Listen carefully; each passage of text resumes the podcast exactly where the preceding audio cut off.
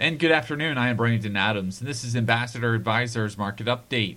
The major U.S. averages finished mostly flat despite the horrific attacks in Brussels. U.S. stocks initially opened the trading day in the negative after news was released that there was a possible terrorist attack in Belgium.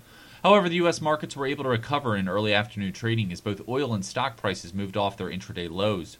Oil prices finished just at $41 a barrel.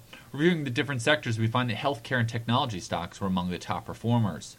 Checking the final numbers, the Dow lost 40, the Nasdaq gained 13, and the S&P 500 moved lower by 2 points. Join us tomorrow for another market update. Ambassador Advisors is a Christian financial planning firm helping faithful stewards do more. For more information, visit our website at ambassadoradvisors.com.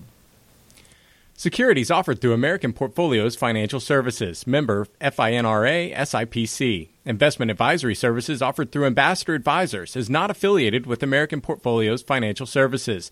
Information in this illustration has been obtained from sources believed to be reliable and is subject to change without notification.